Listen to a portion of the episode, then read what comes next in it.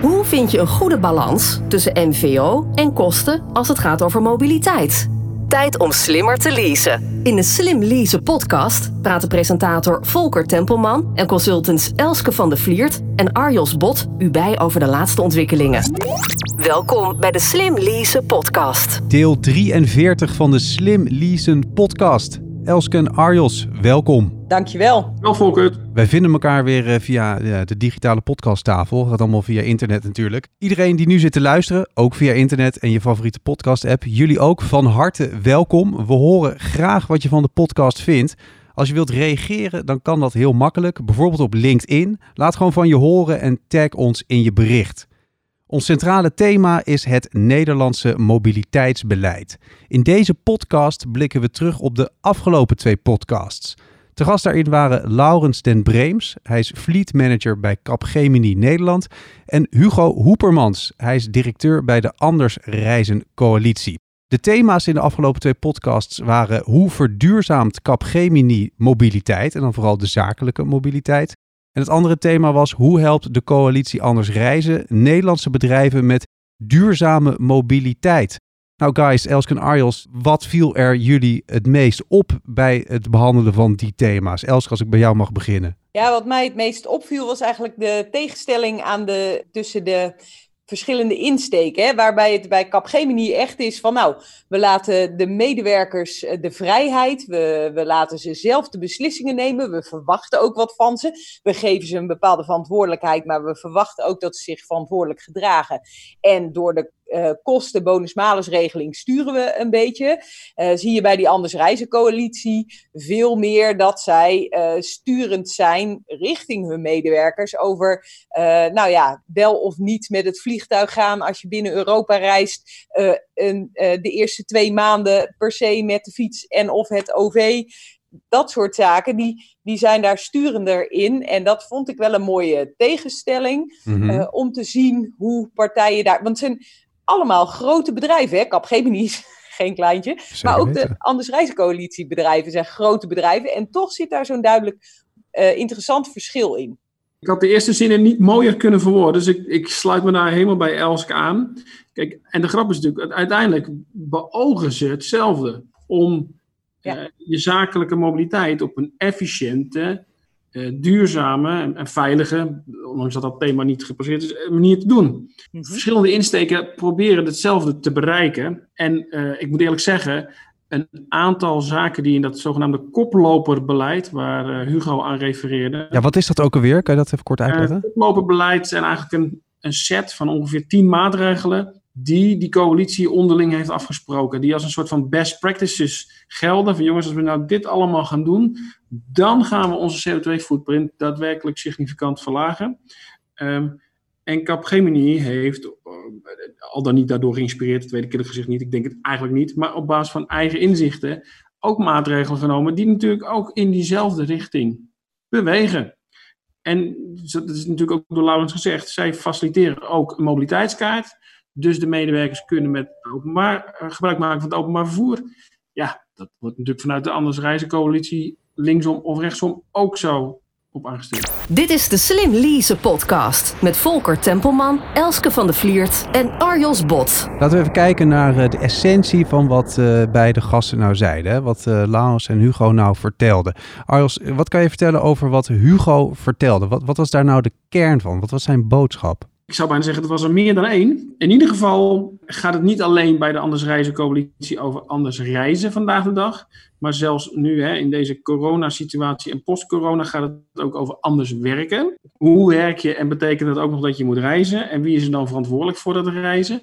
Want dat is dus ook een, nou ja, een ontwikkeling die eraan zit te komen. Dat een werkgever, en naar ik heb begrepen bij bedrijven met minimaal 100 medewerkers verantwoordelijk gaan worden voor hoe die medewerkers uh, zeg maar uh, naar kantoor of naar uh, de standplaats gaan. Dus voor het woon-werkverkeer. En dat is vandaag de dag niet zo. Nou, dat is wel een. Dat wordt nog wel een, een sleutel. Hoe, hoe ga je dat als werkgever dan zeg maar managen, administreren en, en proberen daar invloed op uit te oefenen? Ja, ben je het daarmee eens? Zie je dat gebeuren trouwens? Ja, ja.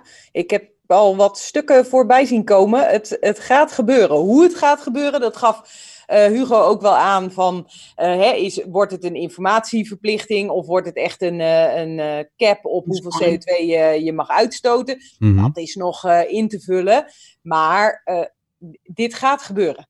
En, maar ik vind, wel, ja. ik vind het wel een leuke vraag van Volker. Beter ook mee eens. Niet zozeer dat we daar aandacht aan hebben, maar is dat de rol van de werkgever? Nou, als ik dan mag antwoorden, ja, zeker weten. Uh, namelijk, uh, het is, Hugo zei ook nog, hè, uh, vijf, meer dan 50% van de, dat wat op de weg zit, is de verantwoordelijkheid van de werkgever. En ik denk ook dat als je, jij bepaalt als werkgever best wel een hoop in hoe medewerkers naar het werk komen door uh, waar jij je locatie neerzet, door welke vergoedingen je geeft. Dus Zeker. ze worden als het ware al een soort van gestuurd. Ja, dan wordt het, als je dit als werkgevers als serieus onderwerp hebt, wordt het ook zaak om, uh, om bewust te gaan sturen. Want je stuurt sowieso. Dat doe je sowieso. Als jij helemaal nul voorzieningen hebt voor de fiets. Um, en uh, mensen moeten een, een, kilometer lopen voordat ze hè, er zijn, omdat ze ja. ergens achteraf een fiets. Dan, dan stimuleert dat niet om de fiets te pakken. Terwijl als jij gewoon midden voor je ingang van je kantoorpand een prachtig mooie fietsenstalling neerzet, dan gaan mensen daar anders over nadenken. Dus ik ja. vind zeker dat je als werkgever daar verantwoordelijk voor bent. Arjos, hoe kijk jij daar tegenaan? Want ik, ik proef en hoor en voel wat, uh, wat andere gedachten. Klopt dat? Nou, ik, ik kijk, zo, uh, ik moet ook zeggen, het vlammende betoog, het vurige betoog van Elske is natuurlijk ijzersterk. Maar ja, uiteindelijk uh, ja, heb je natuurlijk, je, je krijgt als meezit een beetje geld voor je werk wat je doet. En dat geld kun je over het algemeen één keer uitgeven. En het is toch een keuze die je dan privé maakt. Dus ik, daar, daar, daar zit voor mij een beetje een, een spagaat. En daarbij moet ik eerlijk zeggen dat Nederland natuurlijk wel, hè, we, zitten misschien in we zitten in Nederland en vanuit het Nederlandse perspectief is woon-werkverkeer uh, wordt gezien als zakelijk, maar daar zijn we ongeveer het enige land in. Dus alle andere landen in Europa die beschouwen woon-werkverkeer als privé en dan heb je als werkgever echt minder over te zeggen. Wat zei Hugo nog meer? Hij ging dus hier echt, uh, echt op in. Dit was een van de dingen die hij duidelijk maakte. Arjos, wat uh, waren andere zaken die hij naar voren bracht? Als je niet meebeweegt en een, een flexibel mobiliteitsbeleid neerzet, waarbij de medewerker dus kan kiezen, dan verlies je de zogenaamde war on talent. Dan, dan wordt het moeilijker om talenten aan je te blijven uh, binden. Uh, en ik denk dat die bedrijven dat allemaal goed begrepen hebben. Dit is de Slim Lease podcast. Wat betekent dat in de praktijk, uh, vind jij, Arjos? En die vra vraag ga ik zo ook aan jou stellen, Elske. Nou, dat betekent dus in de praktijk dat je een aantal kaders moet zetten en een aantal zaken moet faciliteren als werkgever. Uh, en dat is misschien wel een bruggetje ook naar hoeveel je woon-werkverkeer in. Mm -hmm. uh, ja, als jij als medewerker kunt kiezen binnen nogmaals bepaalde kaders over hoe jij reist. En dan met de juiste prikkels. Ja, dan gaan mensen nadenken en je gaat het faciliteren. Dan gaan mensen daadwerkelijk de goede of de slimme keuzes maken. Uh, ja, en dat is the way to go, denk ik. Wat is jouw kijk daarop, Elske? Nou, ik ben het roerend met Arjels eens ik denk ook dat het heel verstandig is dat werkgevers echt in gesprek gaan daarover met hun werknemers. En ook met hun potentiële talent. He, ga ze daar eens op bevragen. Ga eens even met ze in gesprek. Wat hebben ze, waar hebben ze nou wel behoefte aan? Waar hebben ze geen behoefte aan? Waar lopen ze tegenaan? Wat, wat zien ze als barrières? Het is echt iets dat je, dat je samen doet. En dat je niet vanuit ergens de managementlaag moet gaan zitten verzinnen. Maar waar je veel effectiever mee bent als je dat in gesprek doet met dat talent of met die medewerkers die je al als talent binnen hebt gehaald. Ik herken er ook wel in uh, wat jij nu zegt, wat Laurens ook aanhaalde. Hè? Uh, dat de vrijheid compleet ligt bij de werknemer, bij de mensen die hun eigen keuzes kunnen maken. Voelde jij dat ook zo? Ja, waarbij ik wel denk dat het gevaar daar wel in zit dat uh, medewerkers ook best wel eens een negatieve keuze kunnen maken als het gaat om duurzaamheid. Of nou misschien zelfs vitaliteit. Want als je zo'n bonusmalen systeem hebt, hè, het is reward what you want repeated. Nou, je wil repeaten dat je meer geld binnenhaalt, dus kies je voor de goedkoopste optie. En heel vaak is de goedkoopste optie de meest duurzame optie. Hè. Fietsen is goedkoop, met OV is goedkoop. Thuiswerken is goedkoop. Maar uh, een oude auto is ook een stuk goedkoper dan een mooie nieuwe uh, elektrische auto. Ja. Dus, en daar zit het risico in. En ik denk wel dat je daar als bedrijf dus heel goed over moet nadenken. Uh, hoe um, beperk je dat risico? Wat zijn jouw gedachten daarbij, Arjos? Nou, ik kom dit in de praktijk wel regelmatig tegen, omdat als een werkgever de stap maakt naar, uh, van een lease naar een meer een mobiliteitsregeling, waarbij uh, sommige uh, groepen leasegerechtigde medewerkers bijvoorbeeld nog afzien van de leaseauto, dan is er altijd iemand die de vraag stelt, ja, maar wat gaan ze dan doen? Stel, en dan komt er een voorbeeld van, ik noem het maar, een, een, oude grote Amerikaan uit de jaren zeventig, of in ieder geval een op het oog vervuilende oude auto. En dan hebben ze daar geen grip op. En dan hebben ze allemaal behoefte aan om in de autoregeling iets op te nemen met je auto mag, uh, je eigen auto mag maximaal 10 jaar oud zijn en dan moet dit of dat. Dat is niet te handhaven, niet te controleren. En wat doe je dan als die 10 jaar en één dag oud is? Ja, niks. Uh, dus uh, zoiets moet je toch een beetje loslaten, denk ik. En ehm, niet bang zijn voor die ene individu dat, die dat dan misschien ook echt gaat doen of overweegt. Uiteindelijk zullen er andere regels zijn, zoals bijvoorbeeld toekomstige te verwachten belastingen op fossiel aangedreven auto's, die het gewoon volkomen oninteressant maken om nog met zo'n auto bijvoorbeeld om die keuzes te maken. Ja, en dan als je de keuze voor het OV, de fiets, thuiswerken ook de meest logische keuze maakt. Want ik ben ook niet voor in zo'n beleid schrijven, ja, je auto mag geen tien jaar oud zijn, want dat in, precies, precies wat je zegt, dat is niet handhaafbaar. Maar maak dan in ieder geval OV, fiets, thuiswerken super aantrekkelijk. Dan stappen mensen ook minder snel in die oude auto. Dit is de Slim Lease podcast. We hadden het net over uh, de essentie van wat Hugo vertelde. Om in te gaan op wat Laurens uh, zei. Uh, wat zei hij nog meer? Wat was de essentie van wat Laurens vertelde in de podcast? Ja, dat zij dus inderdaad die medewerkers ehm, de keuzevrijheid geven. Maar ook wel dat ze dat ze verwachten dat die medewerkers de goede keuze maken, omdat de hele wereld bezig is met duurzaamheid. En zij dat ook wel als organisatie zo voelen. En zij ook wel het type medewerkers hebben dat daar bewust mee bezig is en dat daar wat van vindt en dat daar ook een bepaalde verantwoordelijkheid in voelt. En ik denk dat je als Capgemini wel een eh, hele specifieke populatie tot je beschikking hebt om dit ook mee te, mee te doen. Hè. Je mhm. medewerkers zijn zo goed als allemaal uh, erg hoog opgeleid. Dus je kunt ze ook die verantwoordelijkheid geven, maar ze krijgen daarmee ook een bepaalde verantwoordelijkheid om het goed te doen.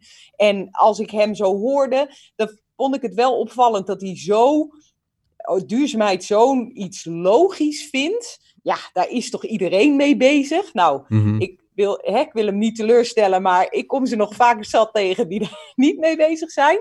Maar heel positief dat hij dus allemaal mensen om zich heen ziet die met duurzaamheid bezig zijn. En dat, is, dat vond ik ook wel het bijzondere aan zijn verhaal. Arjels, hoe kijk jij daar tegenaan? Wat uh, viel jou nog meer op uh, nou, in de, in de mij nog iets anders op. Elske en ik hebben elkaar daar waarschijnlijk meteen in gevonden. Maar een van de laatste thema's die we aanraakten bij uh, Laurens was de toekomst van de volledige elektrische auto's. En daar zag Laurens, laten we zeggen, toch in ieder geval nog wel uh, een beertje op de weg.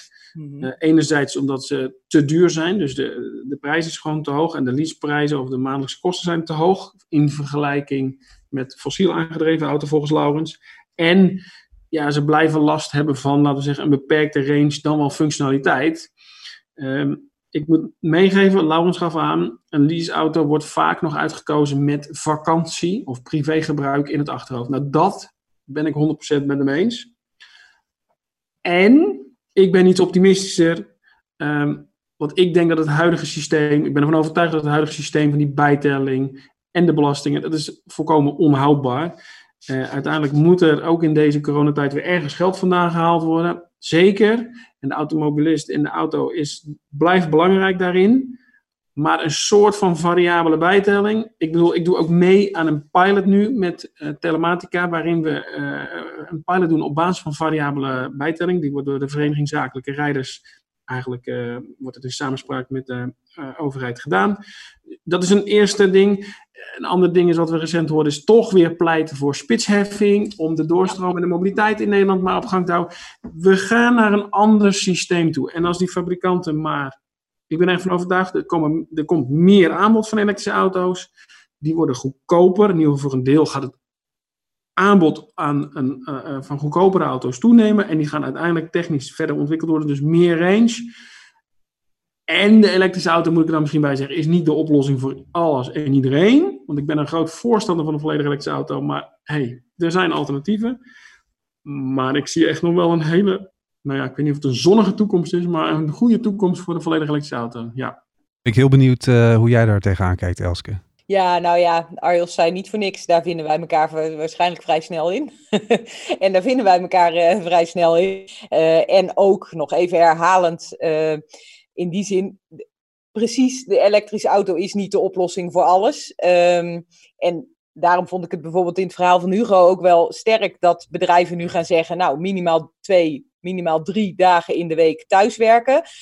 en dan kan je die elektrische auto ook daar uh, inzetten waar die nodig is. En dan kan je ook misschien veel makkelijker, veel sneller, veel vaker van deelsystemen gebruik gaan maken, zodat zo'n elektrische auto veel optimaler benut kan worden. Um, omdat hij dan niet 95% van de tijd stilstaat, maar in het bedrijf gewoon een betere functie uh, kan vervullen. En dan wordt hij ook nog weer een stuk goedkoper want dan wordt hij beter ingezet. Dit is de Slim Lease podcast met Volker Tempelman, Elske van de Vliert en Arjos Bot. Ons centrale thema is Nederlands mobiliteitsbeleid. Uh, dat uh, hanteren we de afgelopen twee podcasts en ook in deze podcast.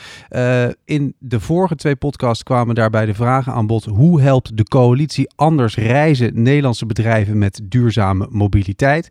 En de andere vraag was: hoe verduurzaamt Capgemini mobiliteit en ook wel zakelijke mobiliteit?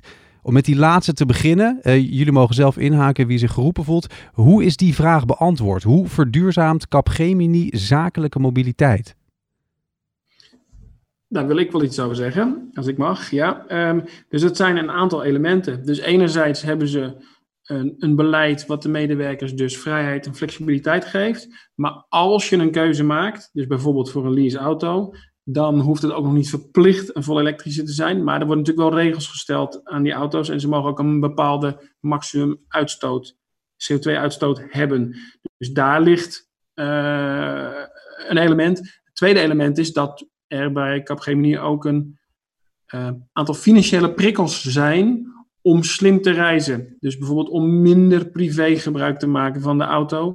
Bijvoorbeeld juist wel het openbaar vervoer te gebruiken. Dus ja, er is een mobiliteitskaart. En anderzijds worden uh, kilometer, privékilometers gewoon verrekend. Dus als je minder privékilometers maakt, krijg je een beetje geld terug. Gebruik je het meer, dan moet je een beetje bijbetalen. En een financiële prikkel bij een Hollander, die werkt altijd goed. Nou, de andere uh, vraag die we hebben behandeld, Elske. Hoe helpt de coalitie anders reizen? Nou, Nederlandse bedrijven met duurzame mobiliteit. Uh, naar jouw mening, hoe is die vraag beantwoord? Nou, doordat ze met een groep van bedrijven goed nadenken over wat werkt nou wel en wat werkt nou niet. En daaruit een heel simpel 10 punten plan te maken. Dat alle bedrijven in Nederland kunnen toepassen. En daarbij ook nog eens constant be bezig zijn om die 10 punten te optimaliseren en te actualiseren. En dat vond ik ook zo sterk aan dat ze nu bezig zijn met die monitoring, dat ze daar ook van zeggen, dat gaan we gewoon doen. Het is allemaal nog niet perfect, maar dan beginnen we gewoon en dan kunnen we het steeds beter maken. Dus door echt samen met elkaar gewoon oplossingen te verzinnen en van elkaar te leren. We lopen tegen het einde van deze podcast. Uh, ter afronding, wat uh, de vraag aan jullie beiden. Uh, wat is wat jullie betreft het belangrijkste wat we moeten weten naar aanleiding van wat we hebben besproken rondom dit thema? Neem je verantwoordelijkheid als werkgever, als werknemer. Ik was ook gebleven bij, doe iets en begin bij jezelf. En probeer ook vanuit je eigen overtuiging en mogelijkheden je werkgever mee te krijgen en je collega's mee te krijgen in um, verdere verduurzaming en een uh, schonere en mooiere wereld. Mooie woorden om mee af te sluiten. Dit was deel 43 alweer van de Slim Lease podcast. Elske en Arjos, uh, we blikten terug op de afgelopen twee podcasts aan de hand van het centrale thema Nederlands mobiliteitsbeleid. Dank jullie wel. Graag gedaan. Helemaal goed, dankjewel. Luisteraars, jullie ook bedankt. We vinden het namelijk heel erg leuk dat je luistert naar de Slim Leasen podcast. En we blijven dan ook graag met jullie in contact. We horen uh, graag wat je van de podcast vindt. Dat kan bijvoorbeeld op LinkedIn. Dan kan je ons gewoon taggen in je bericht bijvoorbeeld. Of uh, geef commentaar op berichten die we plaatsen vanuit de Slim Leasen podcast. Elske, als mensen jou ook nog uh, direct willen bereiken met vragen naar aanleiding van de podcast, waar kan dat het beste? Ze kunnen altijd even bellen, maar ze kunnen ook mailen naar vandevliert.zero-e.nl. En Arjos, waar ben jij te bereiken? Ook telefonisch en via LinkedIn en via e-mail. En dat is arjos.bot.arval.nl. Als je meer wilt horen, check slimleasenpodcast.nl. Daar kan je alles terugvinden. Voor nu bedankt voor het luisteren en tot de volgende keer. Tot zover deze aflevering van de Slim Lease podcast. Zorg dat je op de hoogte blijft van alle ontwikkelingen op het gebied van zakelijke mobiliteit en luister ook naar de volgende aflevering.